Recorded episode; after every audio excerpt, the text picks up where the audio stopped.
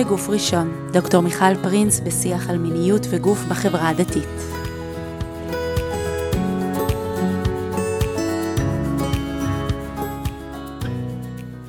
שלום וברכה למאזינות ומאזיני הפודקאסט בגוף ראשון על מיניות וגוף בחברה הדתית. והפעם, כמו שוודאי הספקתם לשמוע, טוויסט בעלילה. התרגלתם ודאי לקולה של דוקטור מיכל פרינס, אבל הפעם, באופן חד פעמי, שינוי בדוברים.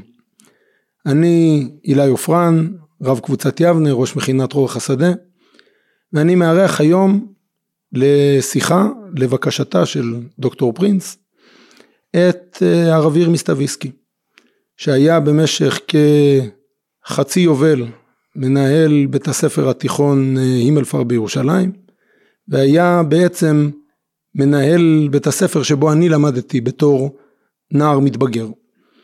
וכשביקשה דוקטור פרינס שנקליט פרק שעוסק בסוגיות שקשורות בהוצאת זרע לבטלה ואוננות ובעיקר בשאלות של חינוך נערים דתיים בתחום הזה, ברור היה לי שהדמות המתאימה לשבת כאן ולשתף אותנו בתובנותיה ארוכות השנים זה הרב ירמי ותודה שהסכמת. תודה רב אילי, האמת שזה מאוד מרגש שאתה ככה נפגש באופן מקצועי אה, עם מישהו שלמד בבית הספר שלך, ותודה לדוקטור פרינס, שמאפשרת לדור הזה לדבר על דברים שאיתנו לא דיברו. אז צריך לדבר. צריך לדבר על הוצאת זרע לבטלה ועל אוננות עם נערים צעירים. התלבטתי רבות, כי באמת אה, יש דברים שהצניעות יפה להם.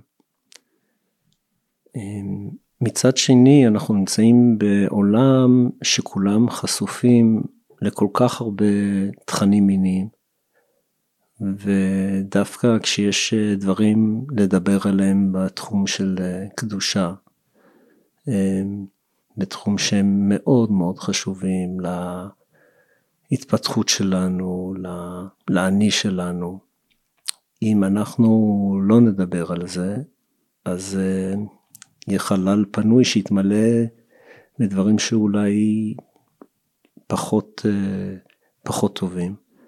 אז באמת חשבתי שאולי זה בבחינת עת לעשות להשם. אבל אני יכול אה, לענות טיפה יותר בהרחבה, למרות שיש כאן איזו סתירה פנימית, כי אני נמצא פה בדיבור איתך, בדיבור פומבי. אמ, אני חושב שצריך לדבר מעט. אני לא אומר שלא לדבר בכלל, אבל צריך לדבר מעט כי המינון הוא, הוא מאוד מאוד חשוב. בכלל כל דבר שהופך להיות אה, אובססיבי, גם אם זה נושא שהוא חשוב וטוב, אבל מדברים רק עליו ומדברים עליו הרבה ומעבירים עוד סדנה ועוד, אז משהו יוצא מהאיזון. ותכף אה, אני אה, אגיד מה אני מתכוון במעט. וגם אני חושב שמי שצריך לדבר על זה זה ההורים, ואולי נפתח את זה.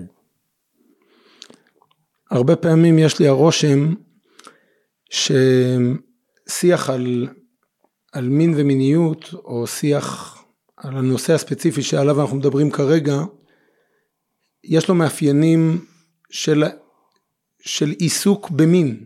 זאת אומרת, להבדיל, אני תמיד רואה ש...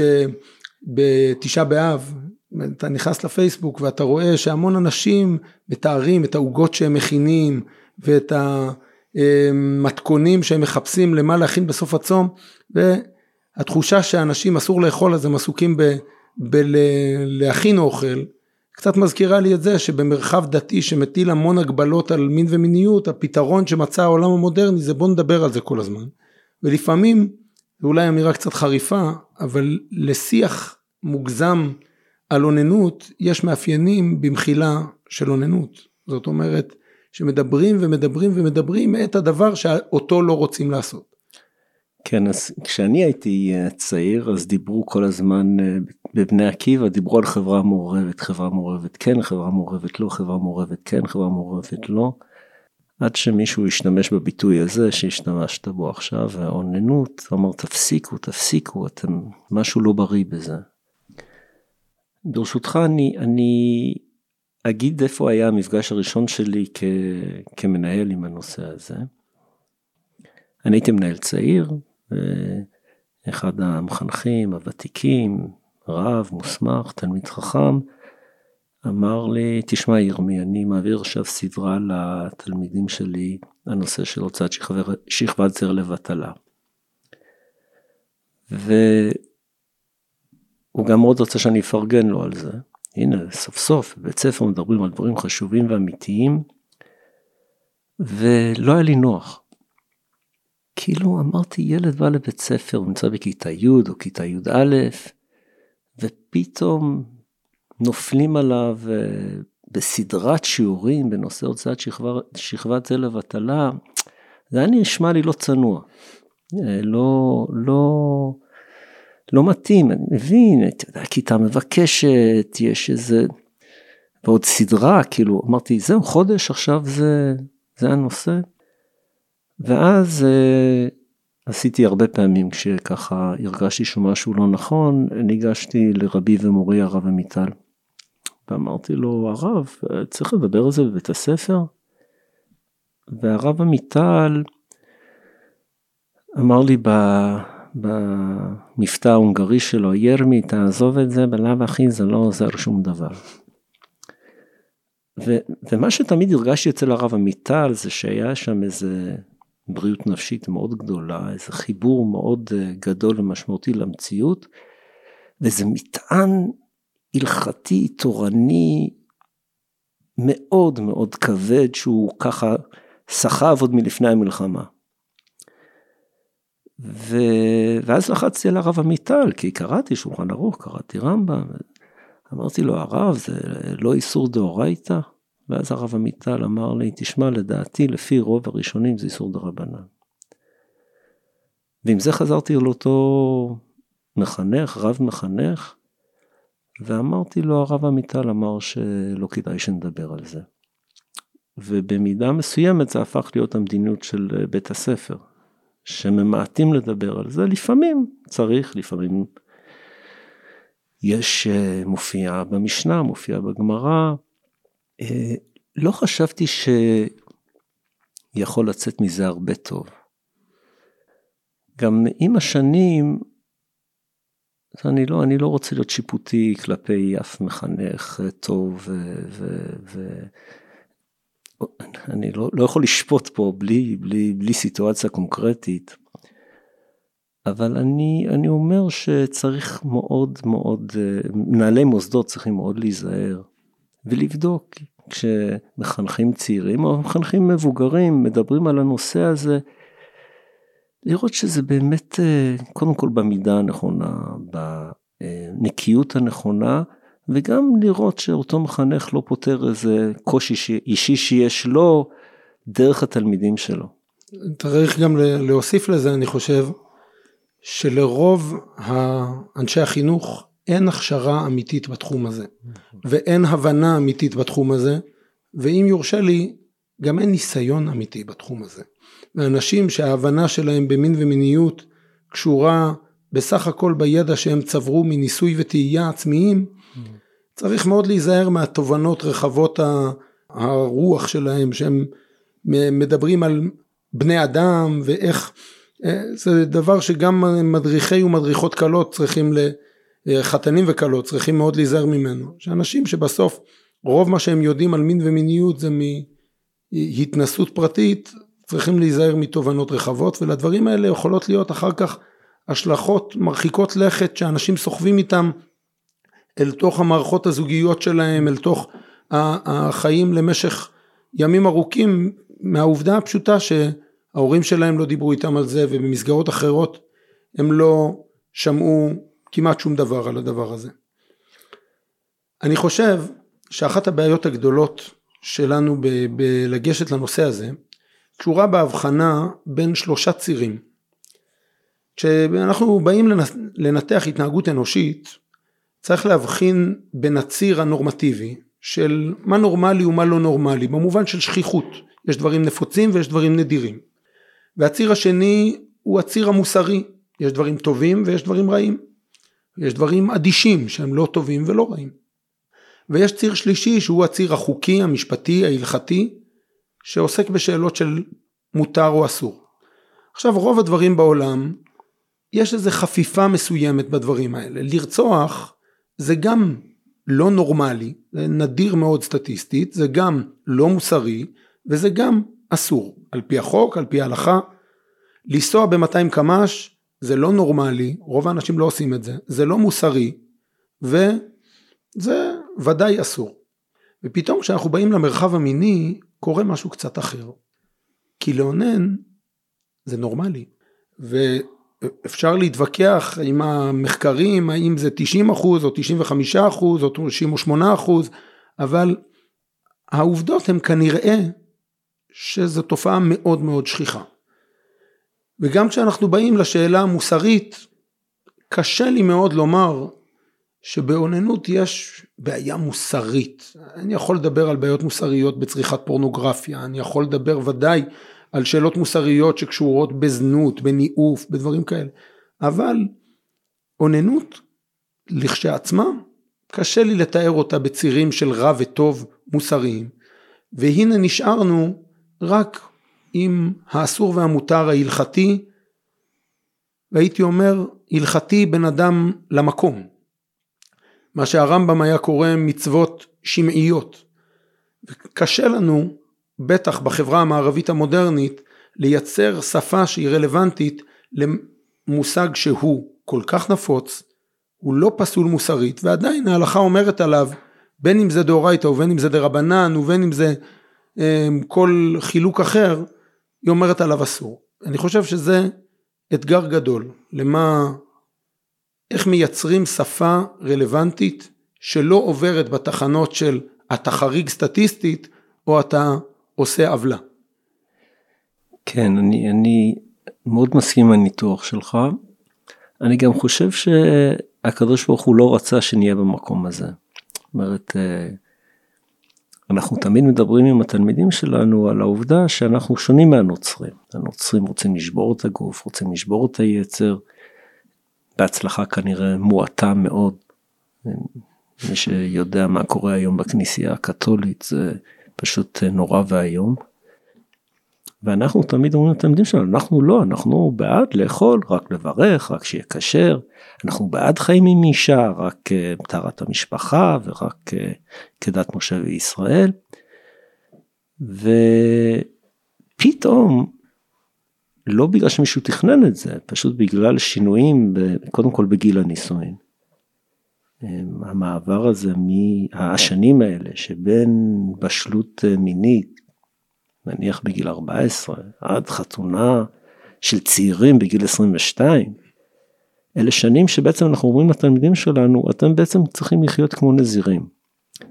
עכשיו, זה סתירה פנימית למה שהקדוש ברוך הוא רצה בתוך התורה, שהיא באמת תורת חיים. ואני אגיד כאן משהו שהוא מצער אותי, אבל זה ככה. אין באמת פתרון אה, אידיאלי לסיטואציה הזאת. זאת אומרת, אני לא חושב שאנשים אחראים צריכים להתחתן, להתחתן בגיל 16 או בגיל 18. אמ, ומצד שני, יש כאן גוף, ויש כאן אה, צרכים מיניים, ויש כאן אה, תופעות טבעיות, שאנחנו בעצם אומרים שעל פי ההלכה אנחנו צריכים אה, לנסות ודאי למעט אותם. וזה יוצר מורכבות, וזה יוצר תסכול. ואף אחד לעולם לא יגיע לרב שיפתור לו את הבעיה הזאת, ו- וזה בסדר, כאילו אף אחד לא אשם, אף אחד לא אשם בסיטואציה הזאת. אמ, אני חושב שכשערים לזה שיש כאן באמת מצב שהוא הוא, אמ, לא אידיאלי מבחינת, אה, מבחינת היהדות עצמה, אני חושב שזה קצת מקל, כי אז אתה מרגיש קצת פחות אשם, ו... אמ, ואתה מבין שזה לא אתה, אלא זה, זה עוד פעם המפגש שבין התורה והמודרנה, ו, ו, ו, ושצריך לעבור את השנים האלה בצורה הכי טובה שאפשר לעבור אותם, אבל שזה לעולם לא יצא 100%. אני, אני רוצה ברשותך לקחת את הדבר שאת, שאמרת כרגע, שמצד אחד הוא ברור לי כאמת פשוטה, שמרגע שגיל הנישואים עלה בעשור או עשור וחצי לפחות, אז השתנו דברים דרמטיים, והעובדה של השפה הדתית המקובלת בפינו, אין שום אמירה פוזיטיבית לנער המתבגר שחווה מגיל 10 או 12 הפרשה מוגברת של אה, הורמונים ועוררות מינית וגירוי מיני ובעצם אין שום מסגרת לגיטימית לביטוי התשוקה הזאת, הדבר הזה מייצר פער מאוד מאוד גדול וברור לי שזה אמת גדולה וכמו שאמרת מונח שקצת קשה לומר אבל לא לזה הקדוש ברוך הוא התכוון.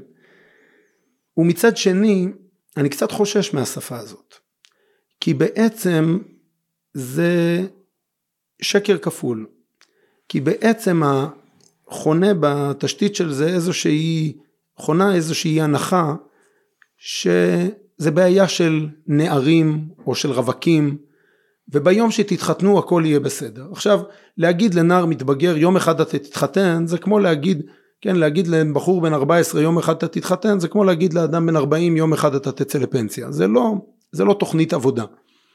אבל יותר עמוק מזה האמת ניתנה להיאמר שההתמודדות הזאת לא מסתיימת ביום שבני אדם מתחתנים. גם בגלל שגם לזוגות נשואים יש תקופות ריחוק מאוד משמעותיות, גם כשהכול בסדר ברמה הרגשית וכולי, סביב הריונות ולידות וכולי, וגם אני מאוד מאוד לא הייתי רוצה לעודד את חניכיי, את תלמידיי, את ילדיי, לבנות זוגיות עם נשותיהם שמבוססת על ההנחה שאם נשתמש בהמשגה התלמודית שהן מצילות אותנו מן החטא, מין אה, זוגיות שבה לאישה יש תפקיד מפורש ומרומז להציל את האיש מאיסור הוצאת זרע לבטלה. ואני אגיד אולי עוד משפט, שאני חושב שזה גם לא עוזר. בגלל, ואולי זה אחת המשימות של מחנכים בתחום הזה, לעזור לצעירים האלה להבין שמה שהם מחפשים זה לא סיפוק מיני. כי נער בגיל 10 או 12 או 14 מבין שלסיפוק מיני הוא יכול להגיע לבד. עם רגשות אשמה או בלי רגשות אשמה הוא מבין את זה. ולמרות שהוא מצליח להגיע לסיפוק מיני, הוא ממשיך לחפש פרטנר, הוא ממשיך לחפש בת זוג מהסיבה הפשוטה שמה שבני אדם מחפשים ביחסי מין זה לא סיפוק מיני, הם מחפשים קשר, מחפשים שמישהו יאהב אותם, יכיל אותם, יחבק אותם עד כדי חיבור פיזי. ואת הדבר הזה שום אוננות לא תיתן אף פעם. והסיפוק המיני חולף בן רגע, אבל הסיפוק מזה שמישהו אהב אותי עד כדי חיבור גופני, זה הנאה רגשית נשמתית שהולכת עם אדם לאורך זמן. וכשאדם מבין שבעצם מה שהוא מחפש זה לא לספק את, ה, את היצר הגופני שלו, אלא שהוא מחפש קשר, אני חושב שכל הציפיות שלו מהמרחב המיני משתנות. ואולי אחד התפקידים של מחנכים דתיים זה להפסיק לדבר בשפה של דחפים ביולוגיים וצרכים מיניים, ולהתחיל להגיד בסדר, יש לנו גם דחפים ביולוגיים, אבל זה יש גם לחיות. אנחנו רוצים קשר, אנחנו רוצים קרבה, וזה תופעה שאין לה כנראה מקבילה בעולם החי. נכון, אז כאן אנחנו באמת נוגעים בהרבה נושאים שחלקם אה, דוברו עליהם בפודקאסטים קודמים, זאת אומרת, איפה אנשים בתוך כל הסיפור הזה, אנשים בתוך חיי הנישואין, אה, אה, שזה מאוד מאוד יכול להקשות על אנשים, והיום לנשים יש גם קול, הן יכולות להגיד ש... שגם להם יש צרכים ורצונות. ו... כמובן שזה חוזר אה, קצת לדיבורים שהיו פה על פורנוגרפיה ועל העצבות של, של הפורנוגרפיה. אני חייב להגיד שגם אני מאוד רציתי להתחתן משהייתי צעיר.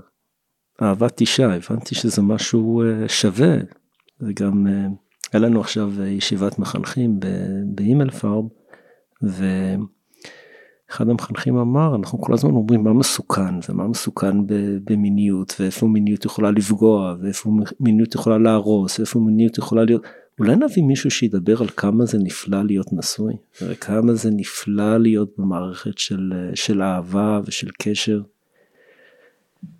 אני כן חושב שבשנים האלה של, ה, של התיכון, אמ, אני חושב שזה נעשה יותר אצל, אצל הבנות מאשר אצל הבנים, כן צריך לנסות ולפתוח את העולם הרגשי של הבנים אה, לנושאים חשובים של, של אהבה ורגישות ו, והסתכלות פנימה. ולהבין ש, שהעולם הזה של אהבה שיש פה אלמנט מיני זה דבר נפלא. עכשיו לימדתי את הפרשות של שטיפת תואר ודיברתי על, ה, על קו התפר הזה של אהבה ותאווה, כמה שזה מבלבל ולמה לדעתי כל, כל אחד שיש לו ידידה או חברה וזה רציני שהוא צריך אה, מישהו שיוכל לדבר איתו. זה אהבה, זה תאווה, הרי בכל אהבה יש גם אלמנט של תאווה. וה... אני חושב שהדיבור על ה... דיבור על אהבה, לא רק על אסור, אסור, אסור. עוד פעם, אני חושב שהתלמידים יודעים מה אסור.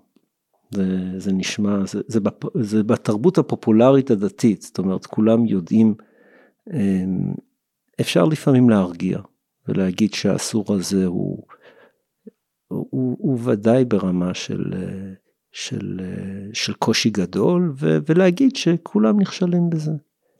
אמ, אני גם מאוד לא אוהב את הפוזה של הרב או של המחנך המאוד דתי, שכאילו משדר שלא, בכלל לא היו שם בעיות בתחום הזה. אני גם חושב שמחנך לא צריך לשתף את התלמידים שלו בדברים האלה, דברים אישיים, דברים אה, שהשתיקה יפה להם. אני חושב שאחד השיעורים הכי גדולים שאנחנו יכולים ללמד את תלמידינו, זה זה שזה דברים שהשתיקה יפה להם. זאת אומרת, להגיד להם, יש סיבה שאני לא משתף אתכם בחוויות הפנימיות שלי, ולא בגלל שהן סודיות, אלא בגלל שהן פרטיות.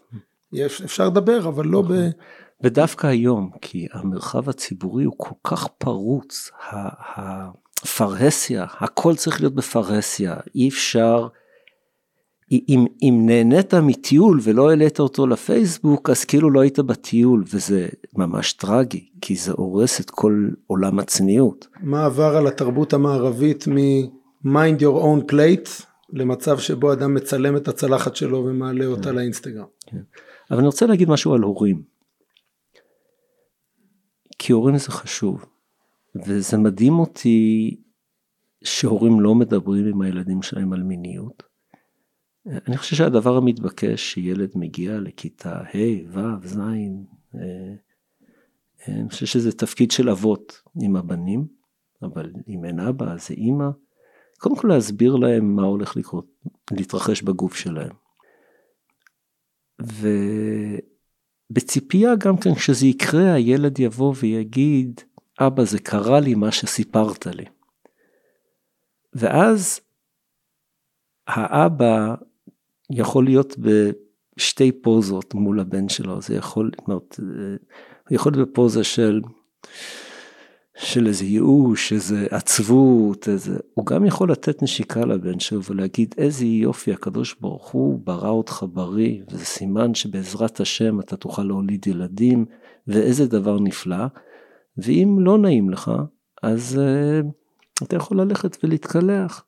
אפילו הרב יהודה ברנדס היה מדבר על זה שאולי מים שאובים נחשבים כמו טבילה, אבל, אה, אבל, שקבין. אבל יופי, אתה בריא, סימן טוב, ועכשיו בסדר. ו, ו, ובאותו בית שאני חושב שצריך לשים חסמים מפני פורנוגרפיה, ו, ו, ו, אני חושב שאם האבא נותן נשיקה לבן שלו אחרי שהוא מספר לו, בתקווה שהוא יספר לו, אני חושב שזה מרגיע את כל המערכות. כי בסוף את המסרים המיניים אנחנו מקבלים מההורים. זאת אומרת, עם כל הכבוד לבתי ספר, עם כל הכבוד למורים ולמנהלים, הסיפור זה תמיד הבית. וכשיהיה יותר uh, שיח רגוע בנושא של מיניות, um, אני חושב שככה יהיה יותר uh, קל uh, לכולנו. זה ודאי מאוד נכון, הצרה היא שפרויד עשה מזה קריירה שלמה, שלילדים מאוד קשה לדמיין את ההורים שלהם כיצורים מיניים. ויש איזה גיל שבו ילד מבין שכנראה ההורים שלו עשו את זה לפחות כמספר האחים שלו, אבל ההבנה הזאת היא הבנה בלתי נסבלת מבחינת המתבגר הממוצע. ואני זוכר שבאחד הקיבוצים הייתה איזו מדריכת כלות שהייתה מלמדת את הכלות לקראת החתונה והייתה משאירה כמה נושאים פתוחים ותמיד אומרת להם את זה תשאלי את אמא שלך מה היא עושה. והיו כלות שהיו מתעלפות מזה, היו אימהות של כלות שהיו מתעלפות מזה. אבל אולי, אולי אנחנו הדור של המהפכה, אולי אנחנו דור שכבר אחרי המהפכה. שבו יש סיכוי שמשהו מזה כן יקרה. כשאנחנו מדברים על, על הנושאים האלה, אני נזרק תמיד לסיפור מפורסם שהיום מספרים על רב שלמה זלמן אוירבך, שהוא פעם ב, בישיבת כל תורה מעבר לכביש של בית הספר הימלפרב, נזף חמורות במשגיח, כי הוא שמע אותו אומר לבחורים שכשהמשנה אומרת שצריך להיזהר במצווה קלה כמצווה חמורה, היא מתכוונת לומר שאין שום הבדל בין מצווה קלה למצווה חמורה, שאדם צריך להקפיד על כל המצוות באותה רמה. אמר לו רב שלמה זלמן, יהודי שלא יודע שיש הבדל בין מצווה קלה למצווה חמורה, לא יכול להיות תלמיד חכם. כי בסוף יש פיקוח נפש בשבת, ואדם צריך לבחור בין חמור יותר לחמור פחות, וכל השפה ההלכתית המעשית היא איזשהו ניווט בין חומרות שונות. ואני חושב שאחד המחירים הקשים בעיסוק יתר בשאלות של אוננות ושל הוצאת זרע לבטלה היא היפוך ההיררכיה. כי כנראה שיש סיטואציות בחייו של גבר שיש יותר מדי כדורים באוויר והעומס גדול ולהצליח להתמודד עם רצונותיו ותשוקותיו גדול עליו. וכשאחד הכדורים עומד ליפול, כשאחד הסכרים עומד להיפרץ, כשאחד הגבולות עומד להיחצות, חשוב שאדם ידע מה הגבול שהכי פחות חמור שייפרץ. כי אדם יכול ליפול לניאוף, ואדם יכול ליפול לזנות, ואדם יכול ליפול לפורנוגרפיה. וכן, אני לא יודע איך מנסחים את זה בשפה חינוכית, אולי תעזור לי, אבל שמכל הסכרים שיכולים להיפרץ, הסכר של הוצאת זרע לבטלה, של אוננות, הוא הסכר הפחות חמור. ומכל האלטרנטיבות האחרות, החטא הזה, שהוא איסור, איסור, כמו שאמרנו בשם הרב עמיטל, איסור דה רבנן לפחות, אבל הוא מכל האלטרנטיבות, הוא הפחות גרוע. החשש הוא תמיד שכשאומרים לנער מתבגר, תשמע, איסור ל- ל- ל- להיות עם אשתך או עם, בתקופת הנידה זה איסור חמור ולהידרדר לזנות זה דבר איום ונורא ופורנוגרפיה היא, היא קטסטרופה ואוננות פחות גרועה כשאתה אומר לבן אדם זה אסור מאוד זה אסור קצת לפעמים הוא שומע זה אסור וזה מותר. כן אז קודם כל אני אומר לתלמידים שלי שיש היררכיה, ויהודי ירא שמיים, יש איסורים שהוא מתרחק מהם כמו מאש. יהודי ירא שמיים לא מתקרב למיטות ביתים ואיסורי כרת ומשתדל. ועשרת הדיברות זה לא סתם, עשרת הדיברות הם עשרת הדיברות כי זה מרכז מאוד מאוד חשוב. עכשיו יש עוד איסורים מאוד מאוד חמורים. אמ, ואני אומר לתלמידים שלי חצי בחיוך חצי בזה אם אתם עוברים עבירות תשתדלו בבקשה עבירות קלות עבירות קלות אל תתקרבו לדברים חמורים עבירות קלות. ואז זה כאילו מה שקורה זה שאנחנו כולם רוצים להיות מושלמים כל הזמן. ובאמת לפעמים ככה אתה מתאמצים מאוד מאוד מאוד. אבל אף אחד לא יכול להיות מושלם כל הזמן. ואז כשנפרץ, אז נפרץ באמת בתוהו ובוהו. ואדם צריך ללמוד גם את עצמו. מתוך יראת שמיים, איפה אני יכול ואיפה אני פחות יכול, ו, ולדעת לא לוותר לעצמו בדברים שהם מאוד מאוד חמורים. ו, ולדעת שלפעמים לא יוצא לו וזה לא נורא. הוא עדיין יכול להיות יהודי טוב, יהודי ירא שמיים. אני תמיד מספר לתלמידים מה ששמעתי מפי הרב מלובביץ', שבת כשרות טהרת המשפחה. כאילו, חבר'ה זה, עכשיו צריך לשמור את הכל.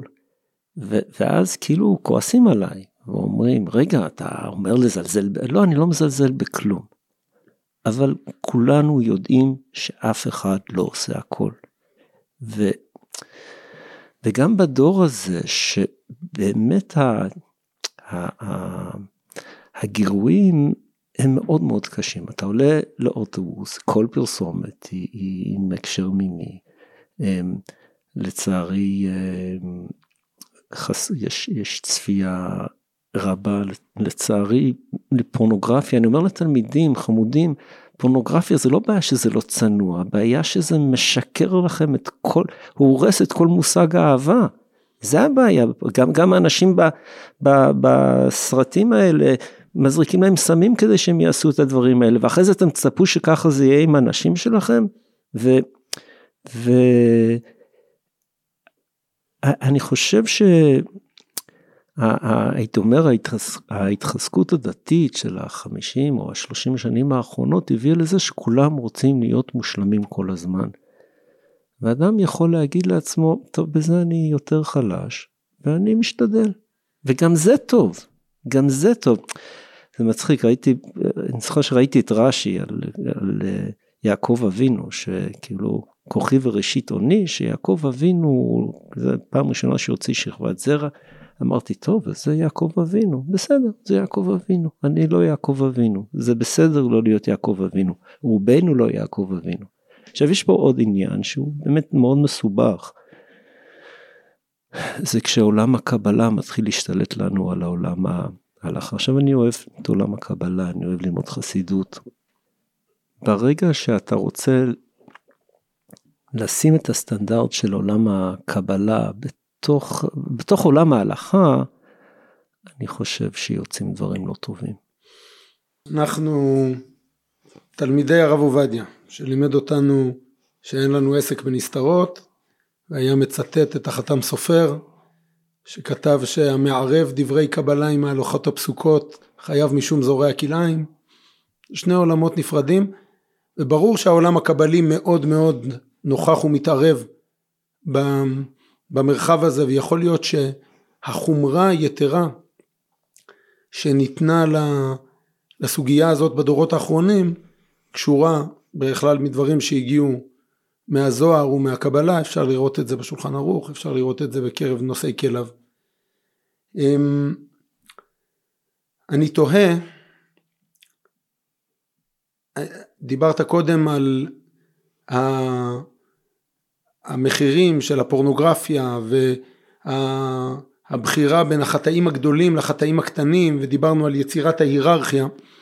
אני הרבה פעמים אומר לתלמידים שלי אני מתנצל בפניהם שאני לא יודע לנסח את זה בשפה הלכתית יכול להיות שבמושגים הלכתיים זה אסור אותו דבר אבל אני אומר להם שבעיניי צפייה ב, בסרט אמריקאי הוליוודי פרוץ ככל שיהיה טוב הרבה יותר מצפייה בפורנוגרפיה.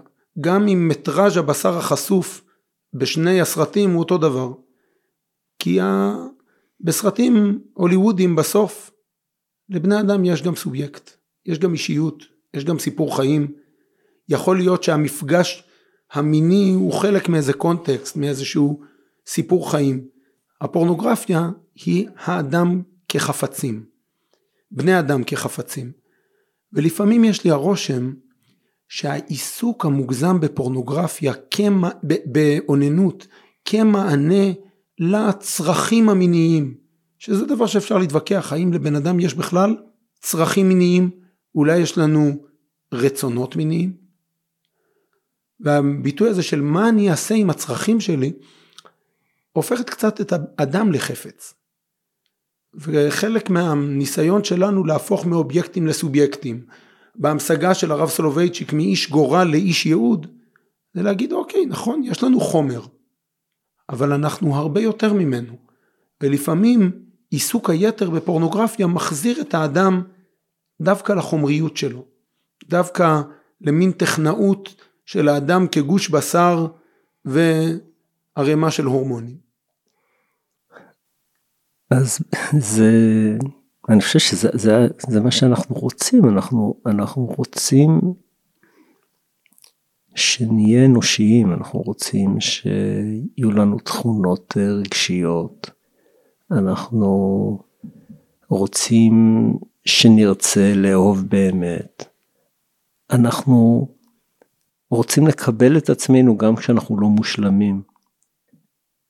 בכל הדברים החשובים בחיים, בכל הדברים העוצמתיים בחיים, גם מיניות וגם אהבה, יש uh, תקופות בחיים שאנחנו יותר מוצלחים בהם, יש תקופות שאנחנו פחות מוצלחים בהם.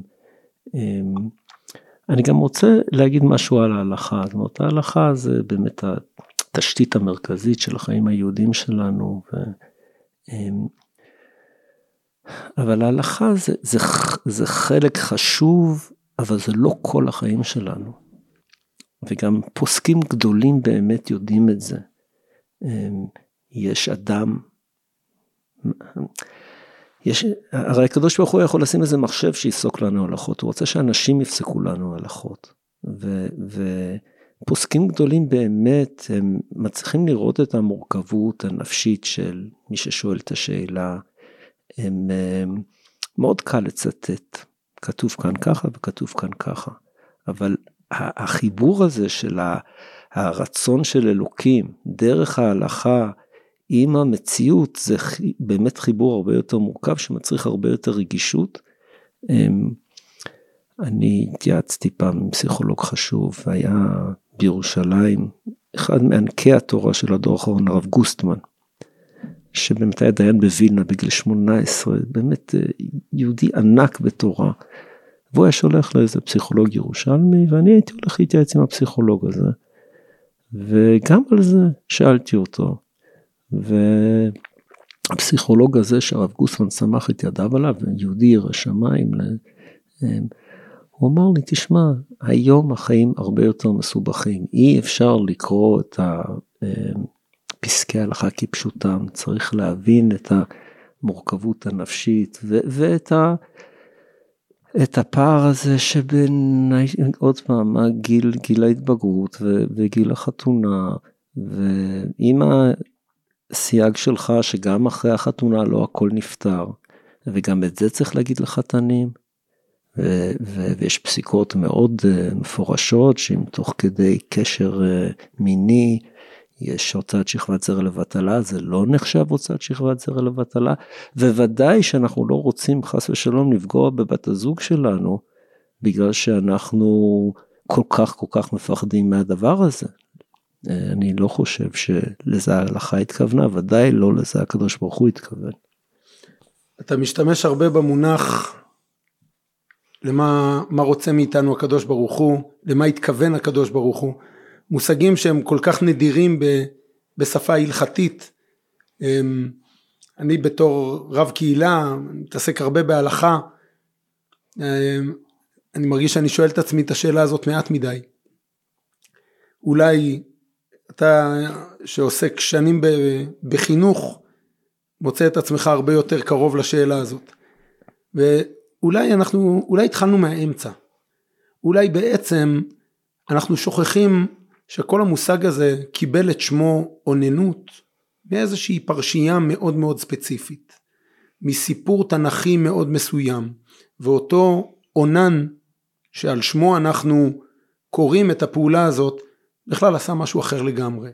והפעולה ההיא שנתפסה כל כך מתועבת, המשגל הנסוג של אונן בן יהודה שלא רצה להקים זרע לאחיו עם תמר אשת אחיו הגדול, בעצם עשה מעשה נבלה. והשכבת הזרע לבטלה שעליה דיברה התורה ושממנה נולד האיסור, לא הייתה נער מתבגר אבוד מול שינוייו ההורמונליים, אלא אדם שבעצם מונע מבת הזוג שלו את האפשרות להוליד, את האפשרות במובנים רבים לעונג, ולטקסט יש קונטקסט, לאיסורים יש הקשר, להלכה יש משמעות, בעצם אני שומע אותך אומר, ואנחנו לפעמים נהיינו קראים של השולחן ערוך, וקצת שוכחים שמאחורי זה גם עומד איזה רעיון, ושאולי המסר החשוב שההורים, שאתה קורא להם לקחת את התפקיד הזה, לדבר עם הילדים שלהם, זה לא לדבר איתם רק על הפרט הטכני שאדם לא יביא את עצמו לידי גירוי או לידי הוצאה של זרע, אלא לחזור למעשה אונן, לא להגיע למין שהוא אגואיסטי, שהוא מתעלם מבת הזוג, שהוא מתעלם מה, מרצונותיה, מתחושותיה, בסוף זה האיסור, זה מה שהתורה תאווה. כן, זה, זה מאוד יפה מה שאתה אומר. אמ, וגם דנים בזה הרבה מאוד בדיון, בחומרת האיסור, באמת יש, יש באמת אה, אחרונים שבאמת אה, מסבירים ממש, אה, ממש כמוך. אבל מה ש... זה, זה מתחבר לי לפסקה אה, באורות התשובה של הרב קוק, שהוא מדבר על צדיקות שהיא ביטול עצם טבעיותם של החיים. כשיש אה, סתירה מאוד קשה בין, בין התורה לבין החיים, אני אומר צריך לעצור וצריך לבדוק. עכשיו אני האחרון בעולם שחס ושלום יבטל הלכות, וצריך לבדוק, התורה צריכה לאפשר לנו חיים מלאים, חיים, חיים טובים, חיים עם משמעות, אמ, ואי אפשר, אמ, אי אפשר, אי אפשר להפוך אה, מתבגר למכונה. להגיד לו עכשיו לא, עכשיו כן, עכשיו... אנחנו לא מכונות, אנחנו משתדלים ללמוד איפוק, אנחנו משתדלים לעשות את הדברים במינונים הנכונים, אבל זה אף פעם לא יצא 100%, ו- ומי שלא יוצא לו 100% אה, לחיות אה, כמי שאולי הוא היה רוצה, או, או, או מי שלא עומד 100% בסטנדרטים גבוהים של ההלכה, הוא לא צריך להרגיש שהוא לא רצוי ואהוב לפני המקום. זה לא מה, מה שהקדוש ברוך הוא רוצה. ו, ו, ולכן אני אומר, כשמדברים על זה הרבה, וודאי כשמפחידים בנושא הזה, אז אני חושב שזה יוצא נגד מה שהקדוש ברוך הוא רצה. אני הרבה פעמים הולך למחשבה שבמצווה הראשונה שניתנת לעם ישראל בפסח בפרק י"ב בספר שמות אז התורה אומרת לא תותירו ממנו עד בוקר והנותר ממנו עד בוקר באש תשרופו וזה הרי פסוק נורא מוזר כי אם לא תותירו ממנו עד בוקר אז למה צריך להגיד מה עושים ממה שנותר וכאילו במצווה הראשונה שנותן הקדוש ברוך הוא לעם ישראל הוא אומר לנו תראו יש לכתחילה ויש בדיעבד וגם אם לא קיימתם את הלכתחילה, יש לי מה להגיד לכם גם אם אתם בדיעבד. ולהבדיל כשאנחנו באים לעסוק במרחב הזה של הוצאת שכבת זרע לבטלה, אוננות, בכלל המרחב המיני, הוא כולו מלא בלכתחילה ודיעבד. והתורה אומרת, אמרת קודם, צריך להשתדל, צריך לסמן את המטרה, אז כן, אנחנו אולי צריכים להשתמש בהבנה הזאת. ואולי המשפט שאני לוקח הכי חזק מכל הדברים הנפלאים שפרסת כאן, זה את הבקשה הזאת מתלמידיך, מחניכיך, שאתה אומר להם, חטאים קטנים, עבירות קטנות, לא, אדם לא יכול לא לחטוא, אבל הוא יכול לבחור במה לחטוא. הרב ירמי, משפט לסיום. אני אגיד משהו אה, אולי לא מצופה. זכינו שיש לנו תורה שמדברת על קדושה. וקדושה קשורה לאיפוק, וקדושה קשורה לבחירות נכונות, ואנחנו נמצאים פה באיזושהי, אני לא אקרא לזה מאבק תרבותי, אבל, אבל העולם בחוץ הוא כל כך פרוץ, הוא כל כך בוטה, ואנחנו צריכים לשמוח שיש לנו את התורה שמנסה לכוון אותנו לחיים שהם בריאים גם בגוף וגם בנפש. אמן. תודה. תודה לך, תודה על הזכות ועל ההזדמנות. תודה לדוקטור אה, מיכל פרינס על ההזמנה והבמה. תודה לצופיה וינדיש שמאחורי הקלעים. תודה למכון מנדל למנהיגות שנתנו לנו את האכסניה להקלטת הפודקאסט הזה. ברכת השם עליכם. תודה הרב אילי. מגוף ראשון, דוקטור מיכל פרינס בשיח על מיניות וגוף בחברה הדתית.